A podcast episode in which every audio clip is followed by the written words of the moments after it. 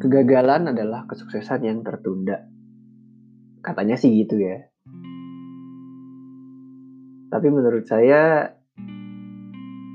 kita tuh terlalu banyak mendengar cerita sukses, sehingga kesannya gagal itu gak boleh gitu. Padahal gagal itu gak apa-apa sebenarnya. Gagal itu adalah proses yang harus dijalanin. Gak semua orang tiba-tiba jalan hidupnya mulus saja gitu. Enggak gitu, banyak orang yang buat mencapai sebuah kesuksesan itu harus gagal dulu gitu. Gagal dalam sekolahnya, gagal dalam hubungannya dengan orang lain, gagal di pekerjaannya. Ya banyaklah kegagalan yang harus dialami oleh setiap orang. Misalnya ya Thomas Alva Edison itu buat bikin lampu tuh harus berapa kali gagal sih? Terus Kolonel Sanders buat nawarin apa itu K F C harus berapa kali gagal gitu. Banyak kan proses kegagalan yang harus dilewati sama mereka.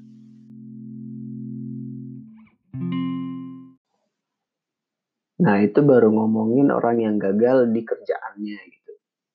Belum lagi orang yang gagal di kuliahnya mungkin. Ada yang sampai drop out karena berbagai alasan yang kita nggak tahu sebenarnya. Tapi toh pada akhirnya mereka berhasil. Ya contohnya lihat aja Mark Zuckerberg gitu yang punya F B, Instagram, WhatsApp, dan berbagai perusahaan teknologi lainnya. Ya meskipun jalan kita nggak selalu kayak gitu gitu. Kita belum tentu gitu. Kita drop out terus bisa jadi sesukses dia gitu.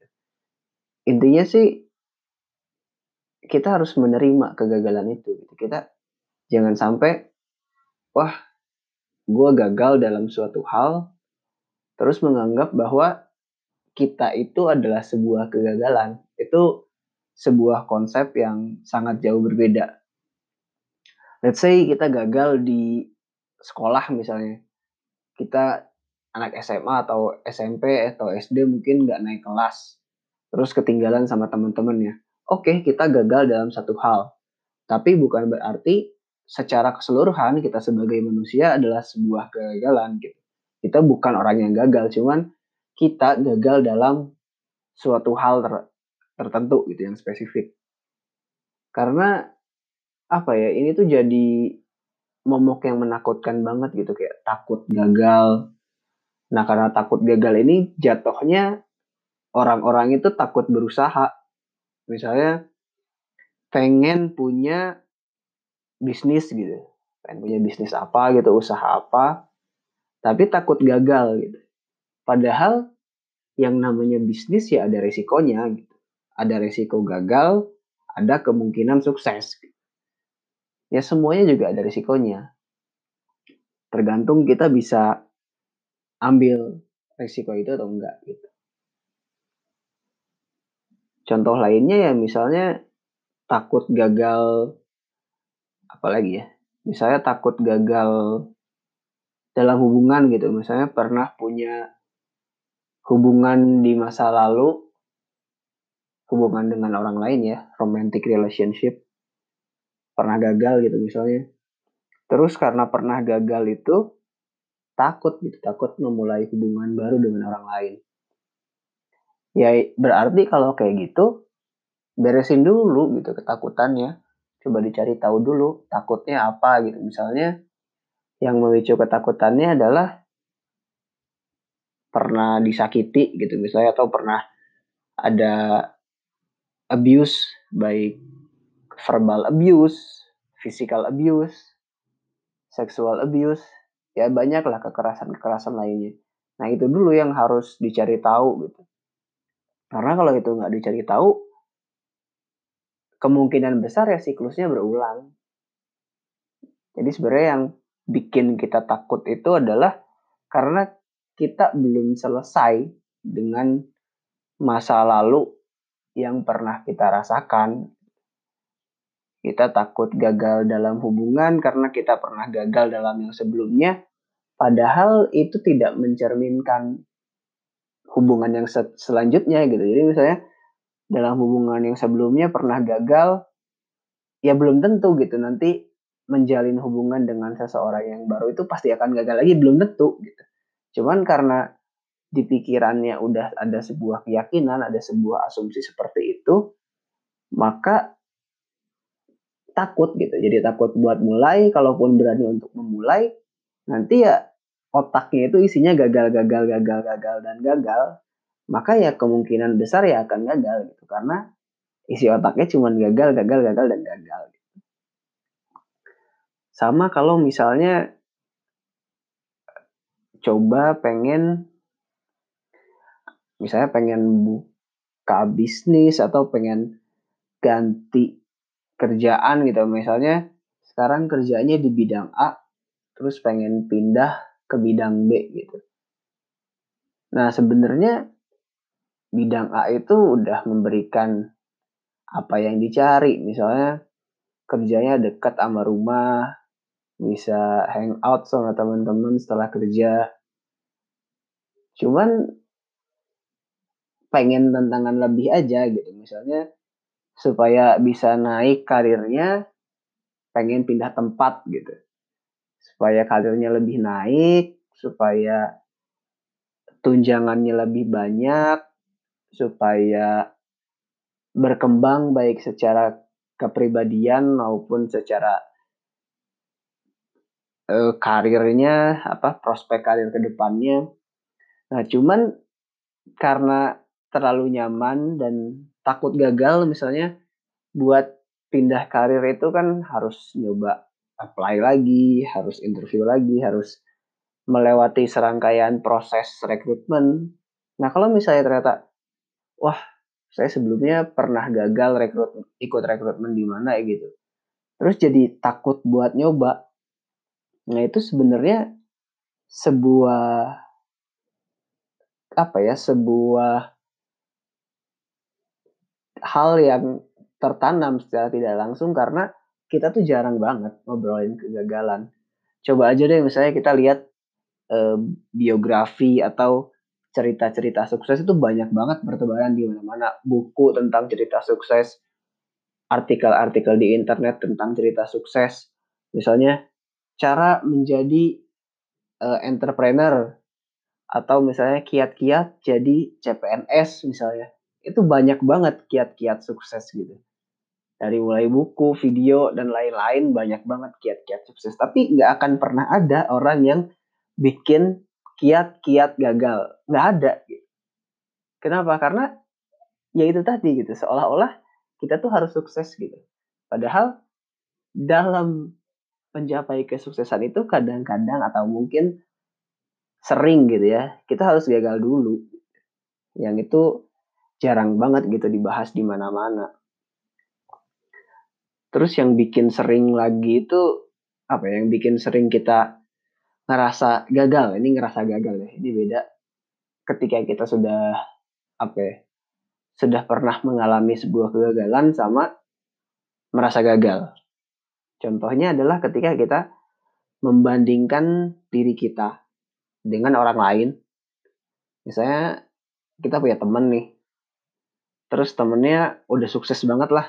Saya kerja di multinational company yang udah gajinya pakai U S dollar misalnya. Sementara kita ya masih jadi kroco-kroco aja gitu, misalnya di bidang apalah, di perusahaan apa. Nah ini tuh kita kita ngerasa gagal karena secara karir kita merasa ada di bawah dia, secara pendapatan kita merasa ada di bawah dia, terus secara gengsi juga merasa ada di bawah dia. Pokoknya kita tuh merasa ada di bawah dia dalam segala hal gitu. Padahal kenyataannya nggak gitu gitu. Kita nggak tahu misalnya ternyata ada banyak hal yang kita lebih dari dia. Misalnya kita lebih punya banyak waktu untuk keluarga, atau punya banyak waktu untuk teman-teman, atau kita punya banyak waktu untuk mengembangkan hobi kita. Nah itu banyak hal yang kita nggak tahu sebenarnya. Tapi karena satu hal itu doang, karena satu titik karir itu doang kita bisa ngejudge semuanya gitu. Padahal kenyataannya nggak seperti itu. Kita cuma membandingkan dari luar, kita cuma lihat kulitnya doang, kita nggak lihat sampai ke dalam-dalamnya. Nah ini sebetulnya hal yang kurang apa ya? Saya bilang kurang kurang tepat, karena boleh sih sebetulnya kita membanding-bandingkan, tapi kita harus tahu caranya gitu, cara membandingkan diri kita dengan orang lain. Karena kalau misalnya kita membandingkan dengan cara yang salah, misalnya kayak yang tadi gitu ya, kita membandingkannya dengan cara yang tidak tepat. Misalnya kita bandingkan kita dengan orang lain yang startnya aja udah beda gitu. Misalnya kita bandingin sama teman kita yang dari kuliah aja udah kelihatan gitu, dia pintar banget. Terus skillnya banyak. Ya udah beda gitu startnya. Dari start yang udah beda, terus nasibnya juga beda lagi kan. Ya udahlah, maksudnya setiap orang punya jalannya masing-masing, setiap orang punya kelebihan dan kekurangannya masing-masing. Kalau misalnya kita cuma lihat kelebihan orang lain sampai kita lupa kelebihan diri kita sendiri, ya jatuhnya kita malah apa ya, malah stres sendiri sih. Jadi kalau menurut saya cara ngebandingin yang terbaik itu sama diri sendiri aja sih. Maksudnya daripada ngebandingin sama orang lain, mending bandingin sama diri kita sendiri. Misalnya kita membandingkan diri kita saat ini dengan diri kita yang bertahun-tahun sebelumnya. Misalnya paling gampang satu tahun lalu. Tahun ini misalnya gaji saya sudah naik sepuluh persen dibanding tahun lalu. Itu sebuah perbandingan gitu. Jadi daripada membandingkan dengan diri sendiri, ya mending kita bandingin diri kita yang sekarang gitu dengan diri kita yang sebelumnya. Ya, itu baru ngomongin gaji gitu ya. Terus misalnya kita ngebandingin diri kita yang sekarang dengan diri kita setahun lalu secara skill gitu misalnya. Tahun lalu misalnya kita punya skill ya biasa aja lah, misalnya ada penilaian dari atasan gitu kan, ada assessment atau, atau ada K P I biasanya. Kita misalnya punya K P I rata-rata nilainya B katakanlah tahun lalu. Terus K P I tahun ini rata-rata A. Ya itu kan kenaikan gitu. Ada sebuah perbandingan yang bisa kita lihat. Dan itu perbandingan antara kita yang sekarang dengan kita yang dulu. Tapi saya juga tahu sebenarnya membandingkan diri dengan orang lain itu gimana ya? Kayaknya gampang banget gitu ngebandingin diri sama orang lain, karena sekarang itu zamannya pamer cuy. Misalnya kita buka I G, isinya pamer semua cuy I G itu. Ada orang yang nikah, ada orang yang apalagi baru punya anak, ada orang yang baru punya mobil baru, ada orang yang baru punya istri baru mungkin. Ya banyak lah pokoknya. Ya meskipun kita nggak tahu gitu ya sebetulnya intention atau niat dari si orang itu posting apakah betul-betul cuman berbagi kebahagiaan atau emang niatnya pamer atau gimana gitu ya. Kita nggak pernah tahu gitu niat seseorang, tapi ya intinya dengan melihat Instagram gitu atau media sosial lainnya, ya kita bisa jadi terpicu gitu untuk membandingkan diri kita dengan diri orang lain. Eh ternyata si A udah punya anak ya, saya masih sendiri aja. Eh ternyata si A udah jalan-jalan ke Korea gitu ya, saya masih di Indo-Indo aja.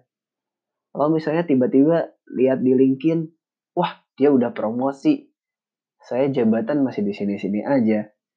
Nah, media sosial itu apa ya? Jadi kayak ajang pamer sih menurut saya. Jadi secara nggak sadar tuh kita ngelihat orang yang lebih tinggi dari kita itu jadi pengen banding-bandingin gitu. Nah, menurut saya sih kalau misalnya kita ada kecenderungan kayak gitu, ya ada apa ya? Ada usul dari saya. Nggak ada salahnya kalau misalnya kita ya off dulu lah media sosialnya. Kalau misalnya ngerasa kita itu ngeliatin media sosial itu malah jadi iri sama pencapaian orang lain, ya mending off dulu. Dirasa susah buat off, kurangin dulu lah waktu buat bermedia sosial gitu. Misalnya satu hari bisa sampai lima jam mungkin. Oh ya, buat yang belum tahu mungkin bisa cek ini ya, apa digital apa itu, pokoknya ada di aplikasi. Saya sih pakainya Android ya, di Android tuh ada bisa cheat, eh, bisa ngecek eh, digital behavior-nya. Jadi kita itu menghabiskan waktu di beberapa aplikasi termasuk aplikasi media sosial tuh berapa lama gitu. Nah itu bisa dicek aja, kayak misalnya buka WhatsApp berapa lama, buka I G berapa lama, buka Twitter, buka LinkedIn, buka Facebook, buka aplikasi-aplikasi lainnya, itu bisa dicek itu berapa lama. Nah dari situ kurangin aja dikit-dikit, misalnya buka Twitter empat jam gitu. Karena saking banyaknya gitu buka Twitter gitu, anak Twitter banget gitu cuy. Kerjaannya scroll-scroll Twitter gitu kan. Atau buka I G satu jam, ya kurangin aja gitu sedikit-sedikit. Misalnya hari ini kurangin setengah jam gitu kan. Saya sendiri pernah betul-betul off Twitter sama I G tiga hari. Waktu itu karena apa ya, karena burn out aja gitu, ngerasa anjir kenapa sih media sosial, terutama Twitter ya, isinya tuh tentang orang yang uh, spill aib. Jadi kayak intinya buka aib orang gitu. Menurut saya kayak, aduh ngapain sih, maksudnya pertama gitu ya, untungnya apa gitu. Gak ada untung ya menurut saya, kayak kita ngebuka aib orang tuh gak ada untungnya. Ya mungkin saya nggak tahu sih ya, apakah mereka merasa bahagia, merasa senang atau mendapatkan keuntungan lainnya, blackmail mungkin, nggak tahu juga saya. Yang pasti menurut saya itu nggak make sense, nggak masuk akal menurut saya. Soalnya nggak nggak ada untungnya sama sekali menurut saya dengan menyebarkan aib orang lain. Nah dari situ saya ngerasa wah capek banget ngelihat media sosial isinya negatif semua. Jadi ya udah, off dulu selama tiga hari kalau nggak salah. Nah kalau misalnya susah, coba latihan cara yang lain aja sih menurut saya. Misalnya berlatih untuk bahagia ketika orang mencapai sesuatu gitu. Jadi ada orang yang baru punya anak, ada teman yang baru punya anak, ikut senang. Ada teman yang baru nikah, ikut senang. Ada yang baru promosi, ikut senang. Ada yang pindah kerjaan, ya ikut senang aja gitu. Ini semuanya perlu dilatih sih menurut saya. Jadi nggak bisa tiba-tiba instan terjadi begitu aja. Jadi semuanya perlu dilatih. Ya coba apa ya, cari aja sih cara yang paling nyaman buat kita. Supaya kita bawaannya nggak apa ya, nggak banding-bandingin aja gitu sama hidup orang lain. Karena capek sih menurut saya ngebanding-bandingin hidup kita dengan hidup orang lain. Karena pertama gitu ya, dari lahir aja kita udah beda gitu, detik awal mulanya gitu. Kita dilahirkan di tempat yang berbeda, diberikan anugerah yang berbeda, isi otaknya beda, terus skill-skill set lainnya juga beda yang dikasih dari Tuhan. Terus yang kedua, nah dibesarkannya juga di keluarga yang beda kan. Habis itu sekolahnya juga beda. Habis itu nasibnya juga beda. Jadi ya nggak bisa dibanding-bandingin gitu kita sama orang lain tuh. Jadi kalau mau banding-bandingin ya sama diri kita yang kemarin aja atau diri kita yang setahun atau dua tahun lalu sih. Itu menurut saya cara membandingkan yang paling sehat. Oh iya, saya juga punya cerita menarik nih tentang perbandingan ini. Jadi awal bikin podcast ini tuh terinspirasi dari ini apa rapot podcastnya Reza Candika, Abigail, Anka sama Radini, empat orang gitu. Nah mereka bikin rapot itu isi kontennya menarik gitu menurut saya. Banyak hal-hal yang bisa diambil dari situ. Nah dari situ saya jadi kepengen juga kan bikin podcast. Cuman waktu awal-awal tuh ngerasa, wah anjir, mereka mah ya iyalah bisa bikin podcast. Terus jelas banyak yang denger. Karena mereka kan emang public figure gitu. Lihat di I G anjir followernya banyak banget. Terus kerjaannya juga ketemu sama banyak orang gitu kan. Yang satu M C, yang satu penyanyi gitu kan. Sementara saya siapa gitu yang bakal ngedengerin podcast ini gitu. Kayak ya bakal ada yang ngedengerin aja syukur gitu. Terus sampai kalau mereka kan udah sampai monetisasi gitu ya, sampai ada dapat duit gitu kan dari iklan. Kalau saya boro-boro mikirin dapat duit, mikirin kontennya aja udah susah. Terus mikirin teknis rekamannya deh. Kayak gak pernah menyentuh dunia broadcasting. Gak ngerti tentang rekaman. Terus tiba-tiba pengen punya podcast cuy. Gimana coba caranya? Nah akhirnya denger waktu itu si Abigail tuh ngejelasin tentang Anchor gitu. Ternyata mereka pakai Anchor juga. Mereka jelasin bahwa Anchor tuh aplikasi yang sangat berguna gitu. Aplikasinya gratis pertama. Kedua ada alat buat ngerekam dan langsung edit podcastnya. Bisa pakai H P atau bisa pakai komputer. Kemudian ini juga selain sebagai alat untuk merekam, si Anchor ini tuh bisa langsung distribusi podcastnya. Bisa di Spotify, Apple Podcast, dan beberapa media lainnya gitu.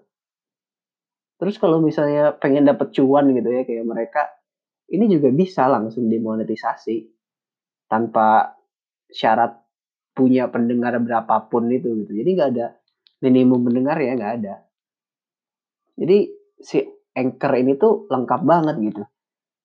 Bisa ngerekam suara, bisa ngedit, langsung distribusi, terus bisa monetisasi. Kurang apa lagi coba si Anchor ini tuh. Nah dari situ ya udahlah menurut saya kerjain aja lah. Jadi mulai bikin konten pakai Anchor. Ya udah jadi jadilah gitu podcast ini gitu. Jadi ya menurut saya kalau ada teman-teman yang pengen bikin podcast, ya udahlah langsung aja. Download Anchor bisa di Apple Store atau di Play Store. Atau kalau misalnya pengen pakai P C atau laptop, langsung aja buka anchor dot f m. Ya saya sih harapannya semakin banyak orang yang berbagi pemikirannya, berbagi ceritanya. Karena menurut saya setiap orang tuh punya cerita dan setiap cerita itu ada pelajaran yang bisa diambil gitu dari situ. Karena menurut saya sebaik-baiknya manusia adalah yang mengambil pelajaran dalam setiap kisah hidup yang dialaminya ataupun kisah hidup orang lain.